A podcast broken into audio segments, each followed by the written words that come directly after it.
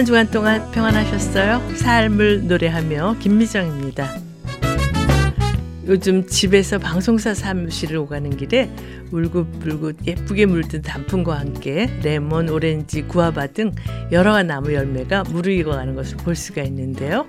사도 바울은 골로새서 1장 10절에서 골로새 교회 성도들을 향해 죽기에 합당하게 행하여 범사에 기쁘시게 하고 모든 선한 일에 열매를 맺게 하시며라고 말씀하고 있습니다. 올 한해 하나님을 기쁘시게 하는 어떤 선한 열매를 맺고 살았는지 돌아보는 그런 시간이 되셨으면 하면서요. 트루바의 선한 능력으로 첫 곡으로 들으시겠습니다.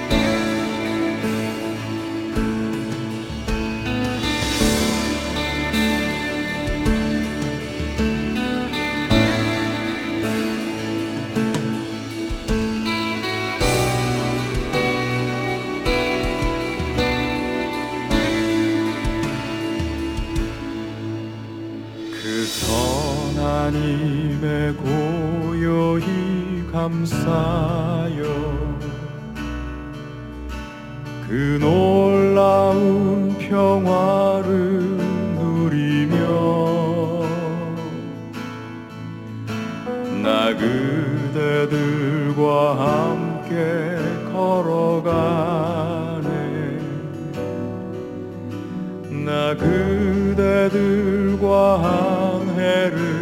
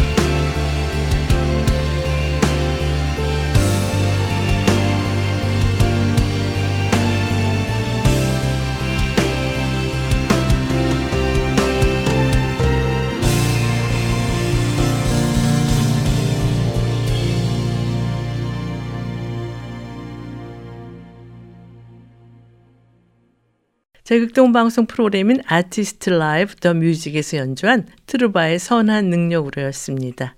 많은 분들이 아시겠지만요. 이 찬양 가사는 독일의 디트리히 본회퍼 목사님이 감옥에서 생전의 마지막으로 쓴 시라고 알려져 있는데요. 우리가 선한 열매를 맺을 수 있는 것은 선한 힘으로 우리를 감싸시고 동행하시는 하나님으로 인해 가능함을 다시 한번 깨닫게 하는 귀한 찬양입니다. 프랑스 사제인 프란시스 페넬롱은 하나님께서 우리 마음에 우리 스스로의 노력으로 심은 모든 것을 뽑아버리시고 그리스도의 손을 통해 믿음으로 열매 맺는 생명나무를 심어주시기를 간구하자라고 권유하고 있는데요. 하나님께서 우리에게 허락하신 귀한 시간들을 하나님께서 기뻐하시는 선한 열매를 맺기 위해 노력하는 우리 모두가 되기를 바라면서요. 찬송가 새벽부터 우리 국립합창단의 찬양으로 들으시겠습니다.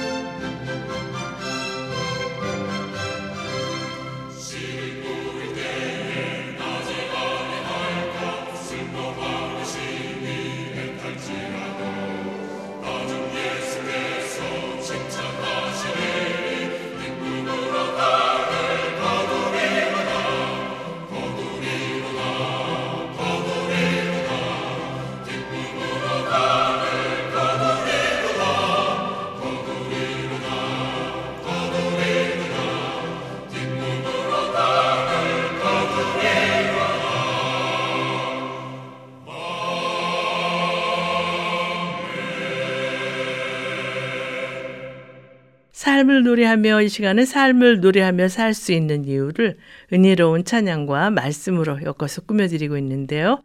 이제 꼭 나누고 싶은 이야기 코너와 함께 하시겠습니다.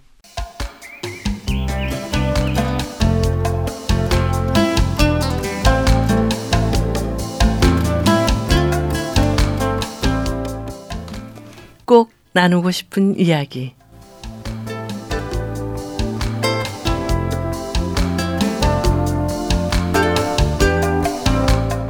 오늘은 아마존 지역에서 선교 사역을 감당하고 계시는 강광수 선교사님을 전화로 연결해서 말씀을 나누도록 하겠습니다. 강 선교사님 안녕하세요. 네, 안녕하세요. 반갑습니다. 네, 우리 극동방송 청취자들과는 처음 만남이시죠? 네, 그렇습니다. 먼저 청취자들께 인사해 주시겠어요? 네, 동방송 애청자 여러분 안녕하세요. 저는 아마존 강 상류에서 한국형 신학교 사역 중인 강광수 선교사입니다. 선교사님께서는 아마존 지역에서 선교 사역을 하고 계신 것으로 아는데요. 아마존은 어떤 곳인지 간략하게 말씀해 주시겠어요? 예, 첫째 이제 아마존 지역이라고 분포로 나눠져 있는 것이 미국 본토 크기만 합니다. 네. 9개국에 걸쳐서 퍼져 있는데 사람들이 아마존 그런 브라질 그런 이유가 이 아마존이 85%가 브라질에 속해 있어요. 네. 사실 페루, 콜롬비아, 인근의 많은 나라들이 아마존 지역을 보유하고 있고요. 네. 그다음에 아마존 하면 지구의 허파다라고 얘기할 정도로 무한한 밀림 지역이 있어서 산소를 공급하는 그런 역할을 하고 있고 그다음에 또 아마존 그러면은 사람들이 버켓리스트라고 그러죠. 죽기 전에 반드시 해야 될 것들 100가지 중에서 7가지가 이 아마존 지역에 저희가 사는 곳에 있는데 그중 하나가 이제 핑크 돌고래가 있습니다. 네. 민물에 사는. 그리고 이제 그 뭐 아마존 지역 그러면은 생선, 과일 뭐 맛있는 것들이 굉장히 많아요. 먹을 것들이. 네. 사람들 아마존 그러면 좀 더 위험하고 죽는 데인 줄 알고 예, 무엇보다 또 예. 기온이 높아서 굉장히 힘들다고 예, 하시는 예. 네. 그렇게 알고 있는데 제가 둘째 딸을 두 살부터 키웠어요. 예. 지금도 살아 있고요. 지금 대학교 다니고 있습니다. 그러시군요. 근데 아마존에 분포되어 있는 부족들은 얼마나 되나요? 지금 아마존 지역에 파악되고 있는 부족들은 260개 부족이 퍼져서 살고 있다고 파악되고 있습니다. 산악에 있는 부족들도 있는데 대부분은 강가에 있는데 특히 큰 강가에 있는 부족들은 자기네 언어나 문화를 잃어버리는 부족들도 많고요. 네. 근데 저희가 살고 있는 이 상류 지역은 아직도 자기네 문화와 언어를 유지하고 있는 부족들이 많이 살고 있습니다. 네. 260개 부족이 살고 있는 곳이 아마존 지역이었네요. 네. 그렇다면 이 아마존 지역에 사는 분들은 주로 어떤 종교를 가지고 있나요? 제가 이제 미국이나 와서 이렇게 아마존 얘기를 하면 남미 그러면 존재 이제 캐톨릭 국가로 알고 있습니다. 실질적으로 캐톨릭이 제일 많이 분포하고 있는데 아마존 지역은 특별한 지역으로 분류가 되어 있습니다. 그래서 그곳은 캐톨릭보다는 샤머니즘, 네. 무속 신앙, 자연을 숭배한다든지 동물들을 숭배하는 그런 신앙이 주로입니다. 그러시군요. 여기서 아마존 현지인들이 부르는 노래를 한번 듣고 싶은데요. 들려주실 수 있나요? 예, 이건 찌꾸나족 찬양입니다. 찌꾸나족들 찬양은 우리나라 옛날 부르던 노래같이 좀 천천히 부르고 굉장히 단조로 슬픈 노래인데 지금 들으실 곡은 마라카나라는 노래인데 괜찮은 곡입니다. 그래서 이걸 먼저 들으신 후에 나중에 우리 신학생들이 부르는 찌꾸나 곡을 들을 수 있도록 했으면 좋겠습니다. 네. 찌꾸나족은 아까 말씀하신 부족 260여 개 중에서 한 부족인가 보죠? 예, 근데 저희는 몰랐어요. 그저 그 부족을 섬기게 됐는데 저희가 있는 곳에 한 6개 부족이 있어요. 네. 근데 이 찌꾸나라는 부족이 아마존 지역 전체에서 가장 큰 부족입니다. 예. 그리고 가장 파워풀하고 또 자존심도 강하고요. 그 우리 한국 사람 같아요. 어린애를 낳으면 응당이에 몽고바점이 있어요. 퍼런 거에. 네. 우리 한국 사람하고 똑같아요. 아주 똑똑하고 아주 자존심 강하고 지혜롭고 그렇습니다. 예, 찌꾸나족이 부르는 마라카나데 함께 들으시고 돌아오겠습니다. Mm-hmm.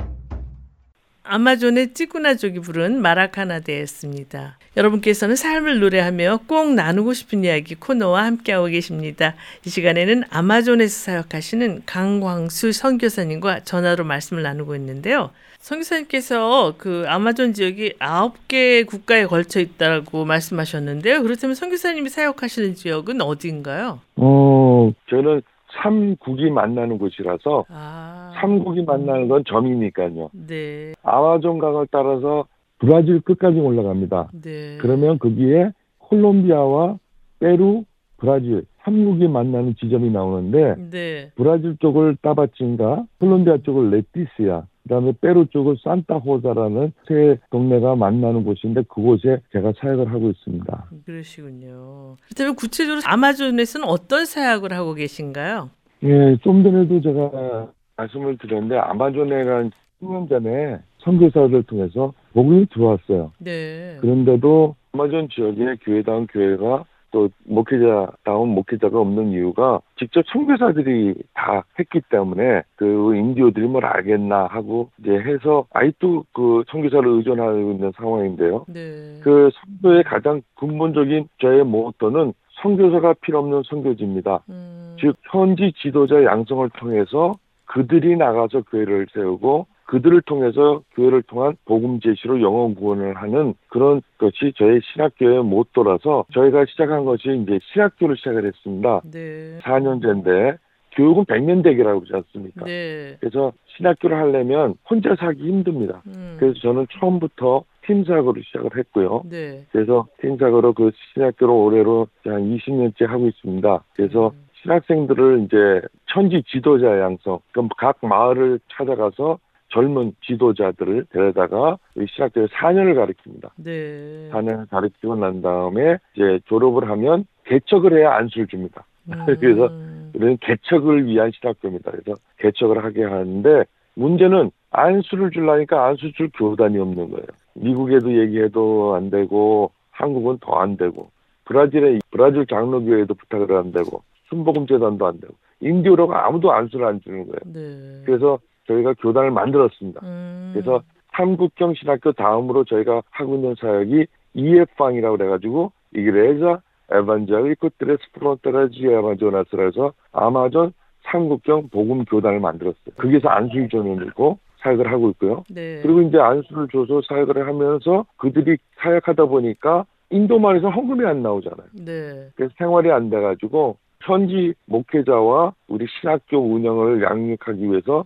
농장 사역을 시작했습니다. 그래서 지금 현재 하고 있는 사역은 세 가지입니다. 지도자 양성을 위한 신학교, 그 다음에 목회자 지원과 개척교회 재교육을 위한 교단 사역, 그 다음에 교단과 개척교회, 그 다음에 신학교 운영을 후원하기 위한 농장 사역 세 가지를 하고 있습니다. 네, 삼국경 신학교, 아마존 삼국경 복음 교단, 또 농장 사역을 하시려면 굉장히 많이 힘드실 텐데요. 대단하시네요. 저희가 처음부터 그렇게 하려고 한 건 아니고요. 네, 처음에는 이제 신학교로 시작을 했는데 좀 전에 말씀드렸듯이 하나님께서 때가 되니까 필요한 걸 하나씩 하나씩 주셔서 근데 하나 감사한 거는 저희가 이것을 할 수 있었던 것은 사실 저희 식구가 제가 미국에서 목회를 하다가 제가 80년도 이민을 왔는데요. 네, 목회를 하다가 아마존을 가려고 95년부터 목회하면서 아마존 선교를 했었는데 네, 아마존을 가보니까 사실 이 브라질이라는 나라가 선교사 파송 최함입니다. 네. 전 세계에서. 그런 식으로 프라이드가 강한데 브라질하고 베네수엘라가 반미 그래서 남미를 선교하는 것 중에 가장 큰 선교 단체가 위클리프 예, 성경 번역소이죠. 음, 그다음 New Tribes Mission 소수 부족 전도 네, 그다음에 SAMS하고 South American Mission하고 세 개의 큰 선교 단체가 있는데 네, 지금 아마존 브라질에 있는 선교사들은 다 추방당했습니다. 미국 선교사들은 음, 왜냐하면 비자를 안 주는 거예요. 그래서 제가 아마존을 이제 95년부터 다니다가 2000년도에 이제 아마존 선교사로 가려고 하니까 제일 걸리는 게 비자가 걸려요. 네, 그래가지고 이제 위클리프고 New Tribes Mission이고 SAMS 다 찾아가 봤습니다. 그때 비자를 내는데 도와주겠다 하는데 1년 working 비자밖에 안 돼요. 네, 1년 working 비자 끝나고 나면 renew를 해야 되는데 브라질 정부에서 안 해줘요. 음, 그러니까 지금 현재 있던 선교사들이 다 추방당하고 있는 상황이라서 이걸 어떻게 할까 고민하다가 95년부터 저와 같이 지금이야 저희가 통역을 다 하고 포르투기시로 다 하지만 네. 그때만 해도 저희가 강의를 가면 쌍파울에는 연합교회라고 한인교회에서 와서 통역을 했었습니다. 네. 그때부터 알고 지냈었는데 그 교회에다 부탁을 해서 아는 분이 브라질로 가려는데 초청해 줄 수 있냐 하니까 어 강목산 부탁이면 해드려야죠. 그래서 누구냐고 제가 간다고.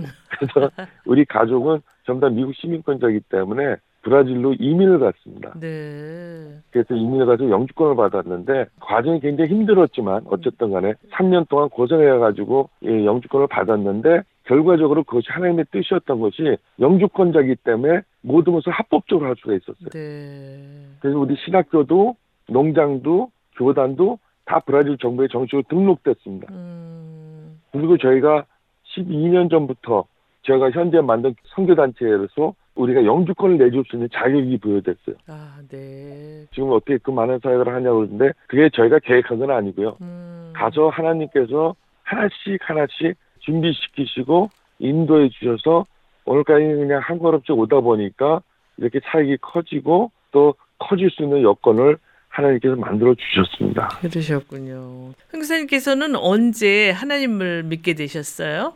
저는 아, 아무것도 못해 하는 못해시는 자입니다. 그래서 우리 외조모 그러니까 외할머니로부터 신앙이 들어와서 저희 어머님이 처녀 집사로 될 정도로 신앙이 좋으셨고 그래서 우리 아버님과 결혼하고 삼남 일녀를 낳으시면서부터 저희들은 어려서부터 그냥 교회 생활하는 게 자연스러웠고 네. 뭐 주일날은 아예 교회 살았고 일주일에 세네 번은 교회 갔던 기억이 납니다. 그러시군요. 외할머니 그리고 어머니로부터 신앙적 영향을 받으셨는데 하나님을 믿으시고 그 어려움은 없으셨나요? 아 그랬으면 얼마나 좋겠어요. 네. 우리 어머님이 이제 제 여동생 막내를 낳으시면서 심장병을 얻으셨고 네. 몸이 약하셨어요. 그래서 저는 기억이 어릴 때부터 학교 끝나면 병원 가는 게 일과였어요. 엄마 보러. 음, 네. 어머니가 항상 병원에 계셨고 심장이 안 좋으셔서 그 옛날에는 한국에서는 그 수술이 안 돼서 일본 가서 심장 수술을 받고 돌아오셔가지고 이 수술 받고 사는 사람이 맥시멈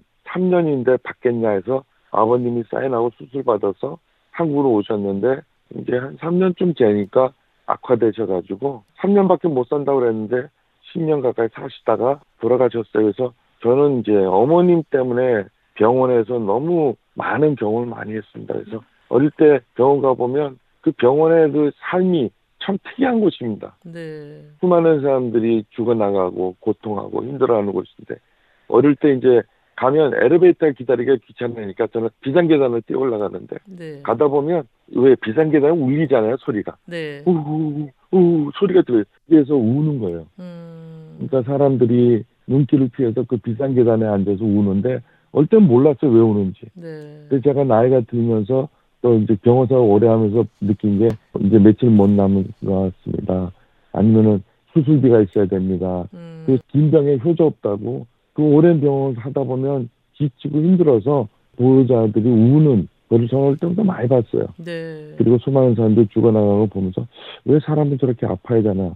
왜 사람은 죽어야 되나? 음. 그러면서 병원사를 이제 하면서 어머님이 돌아가시고 나니까 어릴 때부터 하나님한테 엄마 살려달라고 그 어린 나이에 직도 하고 뭐 철야도 하고 그랬어요. 근데 어머님 딱 돌아가시니까 신은 없다. 음. 왜 하나님이 계시다면 우리 어머니가 병원에서 하신 거는 우리 아버님이 사업을 하셨으니까 네. 어머니 병원에서 하신 거는 개척교회 가가지고 신학생들 장학금 주는 일밖에 안 하셨어요. 네. 그랬는데 하나님께서 왜 우리 어머님 데려가시냐. 음. 내가 기도를 그렇게 하고 온 모든 목사님들 온 교인들이 그렇게 금- 기도했는데 왜 하나님이 우리 엄마를 데려가냐. 하나님이 없기 때문에 그렇다. 음. 그래서 저는 그때 이제 방황하기 시작했죠. 네. 그리고 이제 미국으로 이민을 가게 됐는데 그게 80년도입니다. 그 제가 이민 가기 싫었어요. 그래서 방송에 이런 말씀 드리면 좀 죄송한데 자살을 몇 번 시도를 했죠. 네. 근데 그게 참 힘들더라고요. 음. 근데 그거를 이제 우리 교회 전도사님이죠. 그분이 제가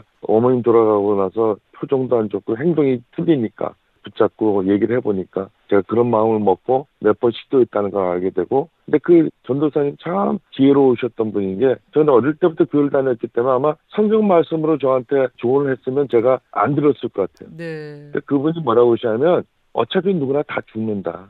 어차피 죽을 거 하고 싶은 대로 하다 죽으래 저보고. 네. 그런데 그 말이 마음에 와닿더라고요. 그래서 미국 가서 하고 싶은 대로 하다 죽자 그러고서 군대를 가야 한국을 나갈 수 있어서 군대를 갔다가 와서 미국을 가서 미국에서 제가 안 돌아다닌 데가 없이 돌아다니면서 살았습니다. 그러시군요. 사람 죽이는 거 빼놓고는 다 했는데 네. 콜트도 세 번 가고 그러면서 방황의 시간이 굉장히 오랫동안 가졌었어요. 네. 그래서 그 어머님의 신앙으로 우리 사남매를 위해서 항상 기도하셨는데 그 어머님이 돌아가시면서 사남매가 가정 경제 상황도 기울고 이민도 가게 되고 각각 뿔뿔이 흩어져서 생활하면서 그때 참 많은 어려움의 기간을 지냈던 것 같습니다. 네. 그렇다면 언제 하나님과의 관계가 회복되셨어요? 아, 저는 아까 뭐 디모데 갔다 오셨는데 네. 저는 저를 항상 야곱과 같다고 생각했어요. 음. 왜냐하면 형의 축복을 뺏은 야곱과 같이 저는 삼형제 중에서 우리 큰형이 저하고 일곱 살 차이가 나요. 네. 그다음 작은 형하고 저 사이가 세 살 차이여서 아, 우리 아버님이 용돈을 주시면 큰형이나 작은 형은 많이 주는데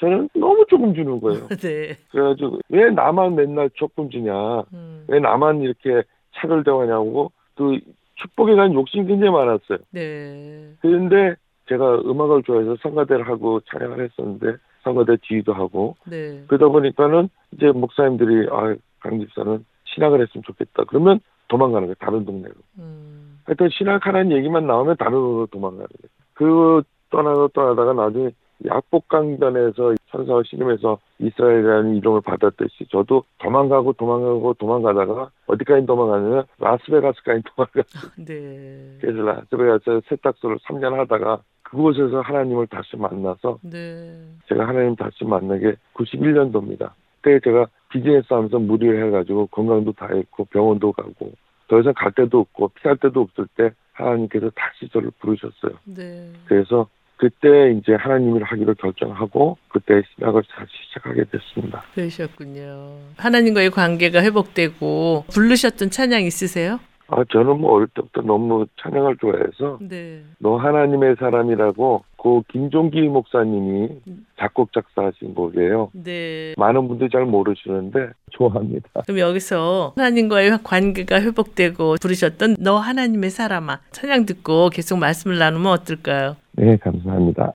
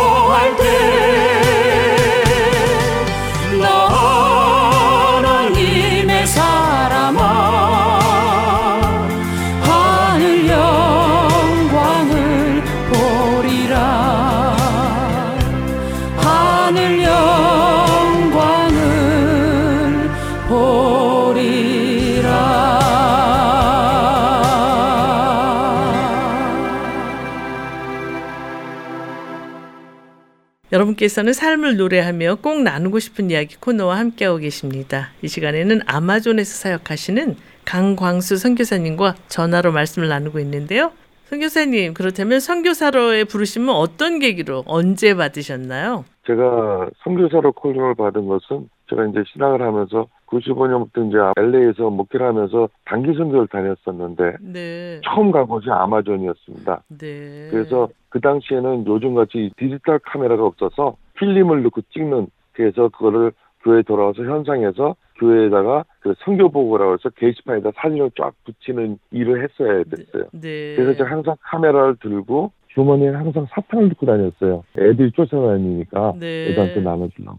근데 이랬는데 우연히 어떤 애들이 이렇게 와서 사진을 이렇게 봤는데 한 애가 한 여섯 살 된, 그러니까 얘도 여섯 살 돼도 굉장히 작아요, 몸이. 음. 인도들은. 네. 여섯 살 된 애가 한두 살 된 자기 동생을 이렇게 옆구리에 끼고 있는 거예요. 네. 그래서 사탕을 주니까 날 보고 이렇게 웃으면서 쳐다보는데 옆에 있는 그 여동생이 어른들이 씻다가 망가져서 버린 슬리퍼를 입으로 물고 있고 예. 장난감이 없으니까 그리고 한쪽 눈알이 없어요. 어머. 방금 빠졌는지 진물이 들려 흐르고 있는데 동생을 데리고 저를 보면서 웃고 있는 모습이 저는 그 무심결에 그걸 찍었어요. 네. 그 사진이 제 사무실에다가 책상에다 걸고 보는데 너무나도 어린애들 영혼이 불쌍한 거예요. 네. 그리고 이제 너우족을 방문을 했는데 한 마을은 가면 냄새도 나고 시커매요 동네 자체가 네. 그리고 할머니 할아버지하고 애들밖에 없어요 음. 젊은이들이 없어요 젊은 애들은 딱한 도시에 나가서 불량배들이 되고 여자들은 몸 팔다가 애 배면 마을에 와서 애 낳고 가는 거예요 어. 그러니까 마을에는 노인네들하고 애밖에 없어요 그런 마을이 있는가 하면 거기서 30분만 배를 타고 더 올라가면 똑같은 노우족인데 거기는 마을도 깨끗하고 애들도 옷을 입고 있고 너무 아름다워. 거기는 기독교 마을이고 음. 좀 전에 갔던 마을은 기독교를 받아들이기 전에 세상 문명을 먼저 받아들인 마을이 음. 너무 차이가 나는 거예요. 그래서 그 도우족에 갔을 때 저희가 도착하니까 한 열 몇 살 된 조그만 청년이 대여섯 살 된 애들 한 여섯 명을 데려다 놓고 환영가를 불러주는 거예요. 네. 근데 좀 전에도 말씀드렸지만 제가 찬양을 참 좋아하는데 그들이 부르는 찬양이 목소리가 너무 이게 완전히 훈련되지 않고 내추럴로 이제 내는 소리인데 소리가 너무 아름다운 거예요. 네.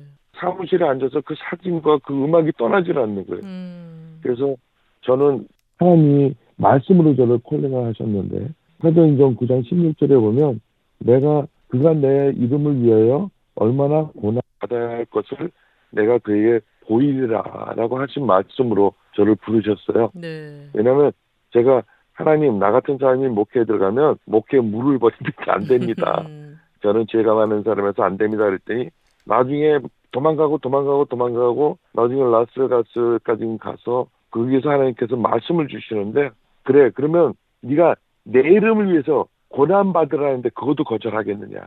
내 이름을 위해서 고난 받아라. 그것도 못 하겠느냐? 그때는 제가 그거를 거절 못 하겠더라고요. 네. 그런데 강성 교수님께서 많은 국가 중에 아마존으로 사역지를 정하신 이유가 궁금한데 말씀해 주시겠어요?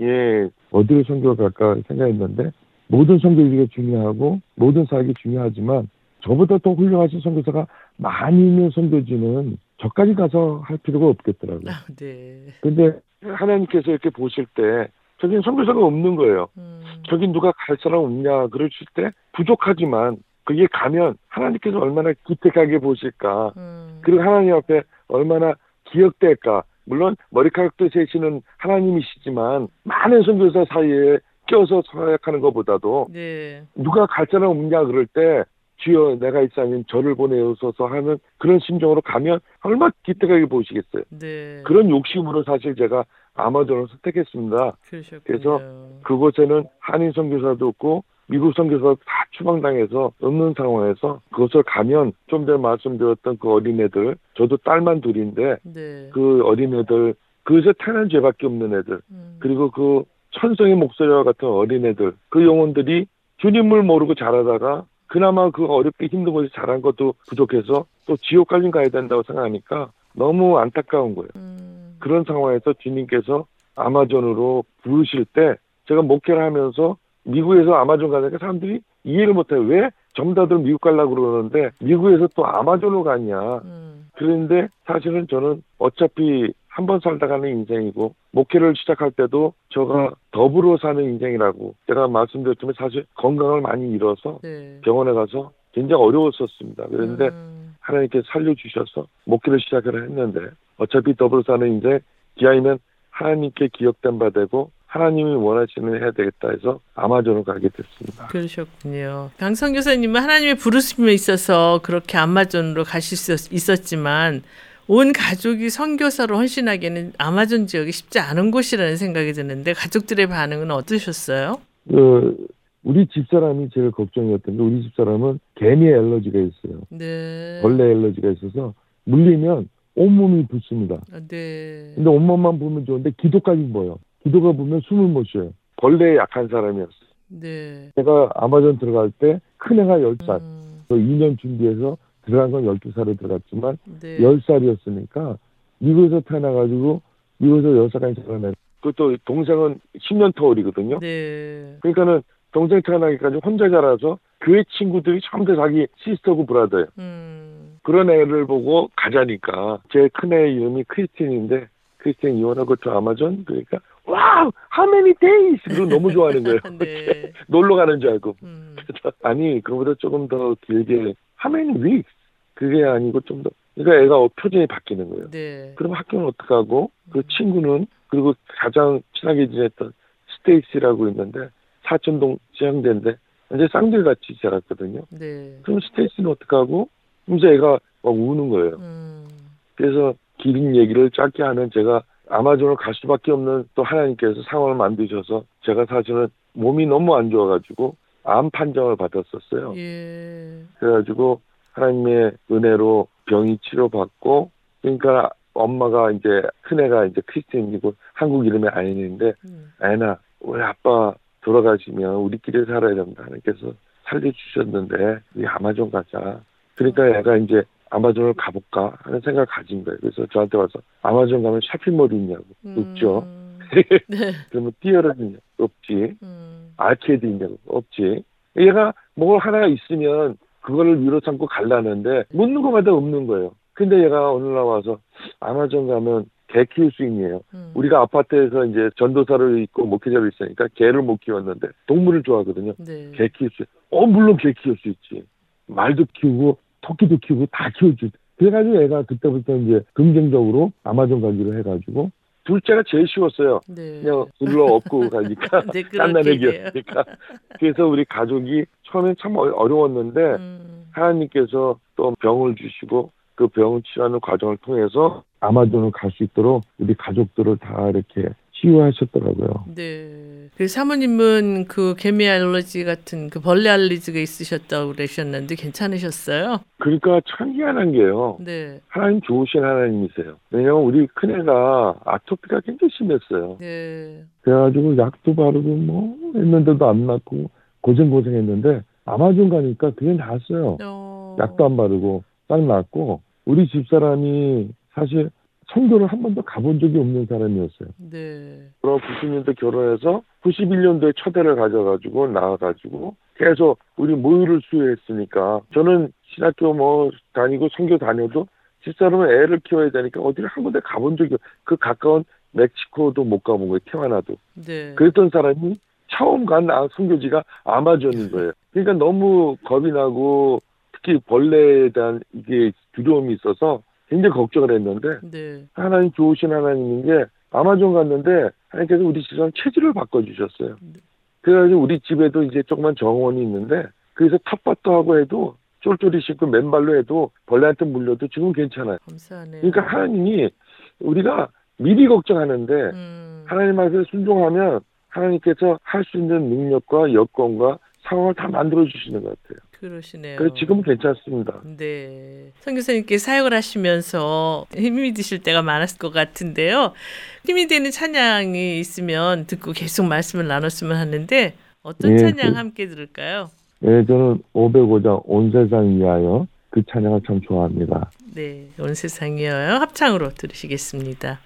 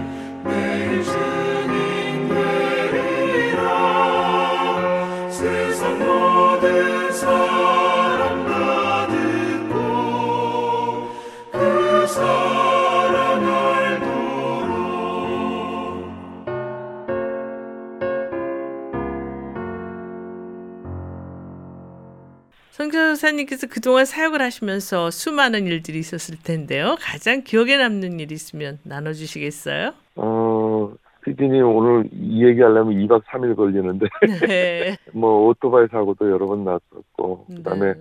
밀린 180에이커 사가지고 나무치기부터 해가지고 건축하느라고 너무 고생했고 또 건축하려고 보면 모금해야 되잖아요. 네. 그냥 하늘에서 뚝 떨어지는 게 아니니까 음, 그래서 모금하는 일하고 너무 기적과 같은 일도 많이 했었고요. 네. 수 없는 체험과 기적들을 했는데 그 중에 하나 나누고 싶은 거는 뭐냐면 제가 수술을 세 번 했습니다. 한번 어. 장 수술을 한번 가자마자 아마존에서 네. 한번 했고 그 다음에 사역한 지 몇 년 안 돼가지고 제가 고혈압이 있는데 혈압으로 쓰러졌어요. 예. 그래서 한국에 가서 심장 수술했고요. 네. 그리고 7년 전에는 전입선 수술을 했고요. 네. 근데 이 수술을 세 번 하고 나서 세 다른 의사 처음에 이제 장 수술할 때는 미국 의사였고 네. 두번 수술은 한국 의사였는데 세 의사 선생님이 똑같이 한 말이 저한테 아직 하실 일이 있은가 봅니다라고 얘기를 해요. 와.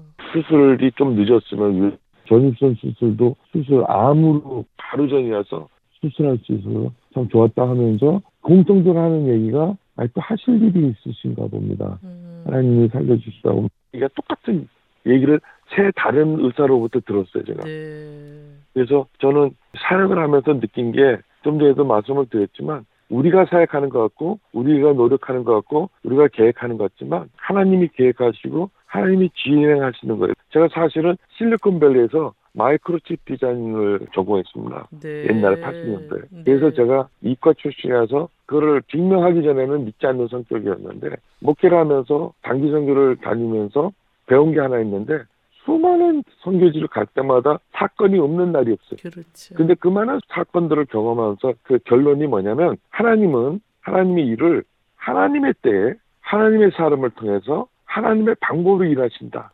네. 그렇기 때문에 하나님이 영광 받으시는 거예요. 그거를 제가 깨닫고 선교지에 갔는데 선교지에서 똑같아요. 네. 제가 좀 전에 말씀드린 사역을 이렇게 커지게 된 것이 처음부터 계획한 게 아닙니다. 음. 처음에는 그저 비자 받으려고 영주권을 받게 됐고 영주권을 받다 보니까 사역이 하나씩 하나씩 늘어났듯이 모든 사역은 우리가 계획하고 하는 것 같지만 하나님께서 하시는 거예요. 네. 선교하면서 수많은 사건들이 있었는데 그 많은 사건들을 통해서 느끼고 도와주시고 역사하셨지만 이 세 번의 수술을 통해서 세 명의 다른 의사를 통해서 하나님께서 저에게 다시 알려주시고 저에게 힘을 주시는 그 메시지가 아직도 하실 일이 있으신가 봅니다 라는 말이었어요. 그것이 저에게 좀 많은 기억에 남는 일이었습니다. 네. 이번에 미국을 방문하셔서 바쁘게 시간을 보내시는 것으로 아는데요.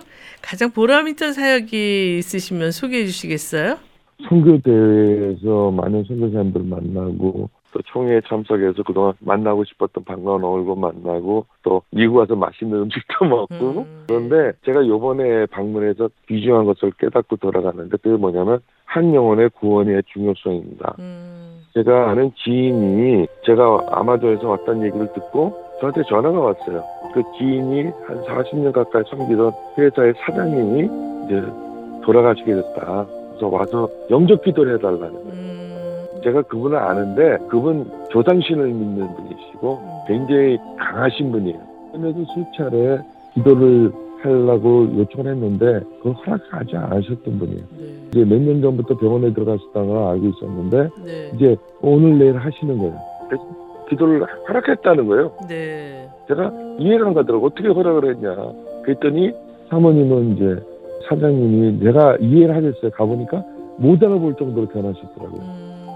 그러니까 그런 모습을 외부 사람한테 보기 싫다. 그리고 사모님이 거절하셨어요, 처음에. 네. 근데 사모님 옆에 그 CPA가 계셨는데 그분이 아버님이 목사님이시고 집사님이셨던 거예요. 네. 근데 그분이 통화 내용을 들으시고 기도받는 건 무슨 손해냐고 기도 받아보시죠. 지나가는 말로 했는데 음. 그 말을 사모님 듣고 허락하셨대요. 네. 그러면서 토요일 날 오전에 와달라는 거예요. 음. 근데 토요일 날 선교대회 일정이 있잖아요. 네. 근데 꼭 와달라고 지금 시간이 없다고 그러는데. 그래서 이제 선교대회 주최 측에서 얘기를 했어. 허락을 받았어, 어렵게. 음. 그리고서는 제가 두 명밖에 못 들어간다 그래가지고 완전 부장을 하고 들어갔습니다. 갔더니 몰핀을 맞고 계시는 거예요. 네.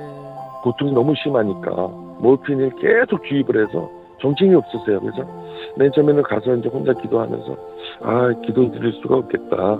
그래서는 나 혼자 기도하고 가야 되겠다. 그러고 혼자 기도하고 이러고 서서 보고 있는데 지인이 그 상황을 인지한 것 같아요. 네. 그래서 사장님 저 왔어요 하면서 부르니까 어 하고 정신 차리시더라고요. 네. 어? 나 이거 봐라 가능하겠다. 음, 그래서 그 자리에서 제가 이제 손을 잡고 말을 못 하시니까 뒤에다 가까이 대고 주 예수를 믿으라. 그럼 너와 내 집이 구원 얻으리라. 예수님을 믿으시고 주님을 구주로 맞이하시면 구원받고 천국 갈 수 있습니다. 예수님을 구주로 믿으시면 제 손을 잡으십시오. 근데 반응이 없어요. 네. 그러니까는 이제 그 매니저님이 예수님 믿고 하늘 가셔야죠. 기도받고 하늘 나가셔야죠. 하나님 믿으세요. 어, 근데 우 하고 또 정신 차리시더라고요. 네. 그래서 내가 다시 기도를 했어요. 주 예수를 믿으라. 그러면서 기도를 복음을 전하고 영적 기도를 하니까 그 힘없고 마른 손이 제 손을 꽉 잡는 거예요. 어, 아멘. 그때 제가 온몸에 전율이 흐르면서 느낀 게 뭐냐면 제가 그분의 영, 영적 기도를 드린 게 아니라 제가 그동안 한달 잊어버렸던 20년 동안 사역을 하다 보니까 건축하고 지금 말씀드렸듯이 세 가지 사역을 여러 명의 팀 사역을 하다 보니까 그 큰 목적을 향해서 정신없이 달려가다 보니까 한 영혼 구원에 대해서 제가 그동안 너무 소홀했던 것을 깨달은 거예요. 네. 그래서 그분한테 영적 기도를 드렸지만 사실 제가 축복받은 시간이었어요. 이번 미국 방문해서 좋은 만남도 있었고 많은 사건도 있었지만 제가 그 한 영혼 영적 기도를 드리면서 제가 축복받고 제가 첫사랑을 회복하고 하나님께서 왜 저를 아마존을 보냈는지를 다시 한번 깨닫게 되는 귀한 시간이었어요. 그러셨군요. 이렇게 다양한 사역을 선교사님께서 감당하시면서 기도 제목이 많으실 텐데요. 이 시간에 나눠주시면 기억하고 함께 기도하겠습니다. 예, 기도 제목 많은데 제가 기도 제목 딱 두 개만 내겠습니다. 첫 번째로 2030 비전인데요. 이게 뭐냐고 설명을 드리면 저번에 우리 미국에 금융 사태 있었죠. 네. 그때 너무 어려워. 선교수는 더 어려웠었어요. 음, 재정적으로 어려웠고 일은 벌려놨는데 모든 재정이 끊어지니까 지원이 그래서 그때 이제 저희가 2030 비전 계획을 세웠어요. 뭐냐면 2030년까지 150에 100집 자립입니다. 네. 150명의 현재 지도자를 양성해서 그들이 나가서 100개의 교회를 세우고 또 그 100개의 교회가 10명의 해외 선교사 파송입니다. 음, 그리고 자립은 뭐냐면 신학교를 하게 되고 그리고 나 안수를 주려니까 할 수 없이 교단을 만들었잖아요. 네. 그리고 안수를 줘서 개척을 시켰는데 우리 신학교는 절대로 돈을 주지 않습니다. 너희들이 나가서 사역하다가 순교해라. 그럼 너의 죽음이 거름이 돼서 후배들이 가서 싹술 피고 꽃을 피우려고 말을 아주 멋있게 하는데 네. 사실 실질적으로 목회하던 우리 졸업생들 목회자들이 돌아오면 너무 안타까운 거예요. 못 먹어가지고 마르고 음, 그또 총각은 괜찮은데 처자식 있는 목회자들은 너무 안타까운 거예요. 그러네요. 그래서 새벽 예배 때마다 하나님 어떡합니까? 복음 들고 가라고 해서 보냈는데 하나님 어떡합니까?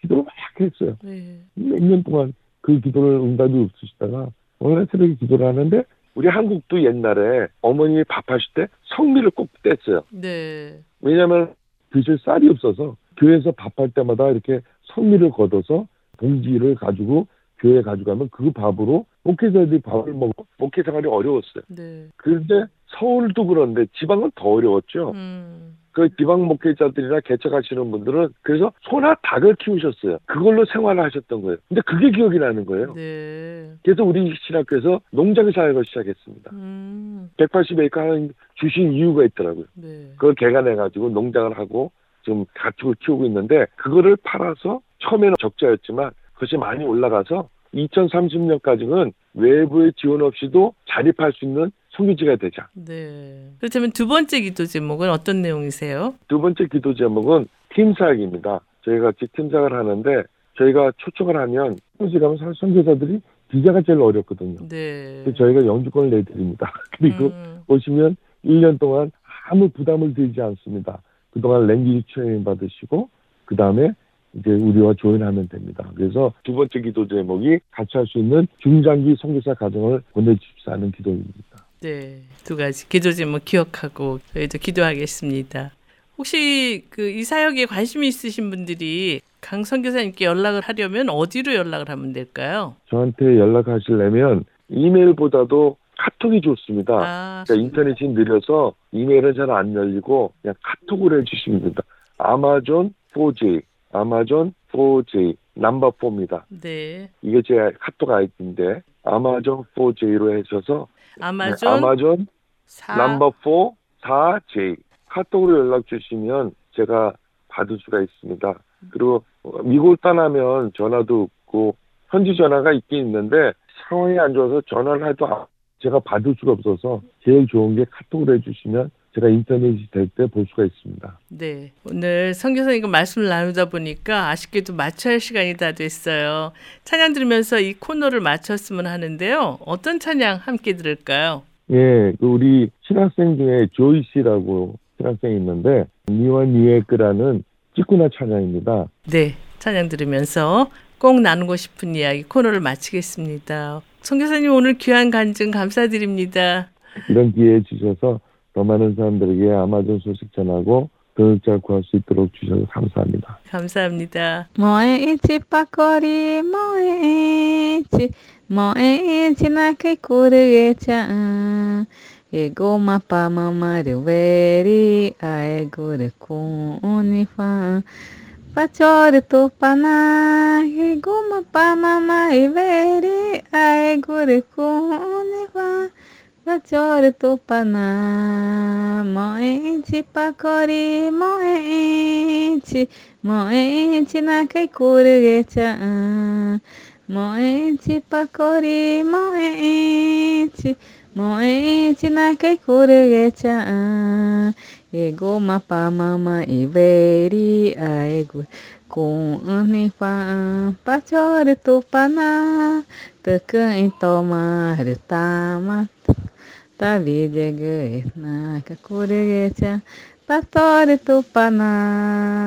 아멘 삶을 노래하며 오늘 들으신 내용은 극동방송 미주지사 인터넷 홈페이지 usk.febc.net usk.febc.net에서 다시 들으실 수가 있습니다. 오늘 방송을 들으시고 궁금하신 점이나 극동방송 사역에 대해 관심이 있으신 분은 연락 주십시오. 전화 562-448-1782 562-448-1782로 연락 주시면 자세히 안내해 드리겠습니다.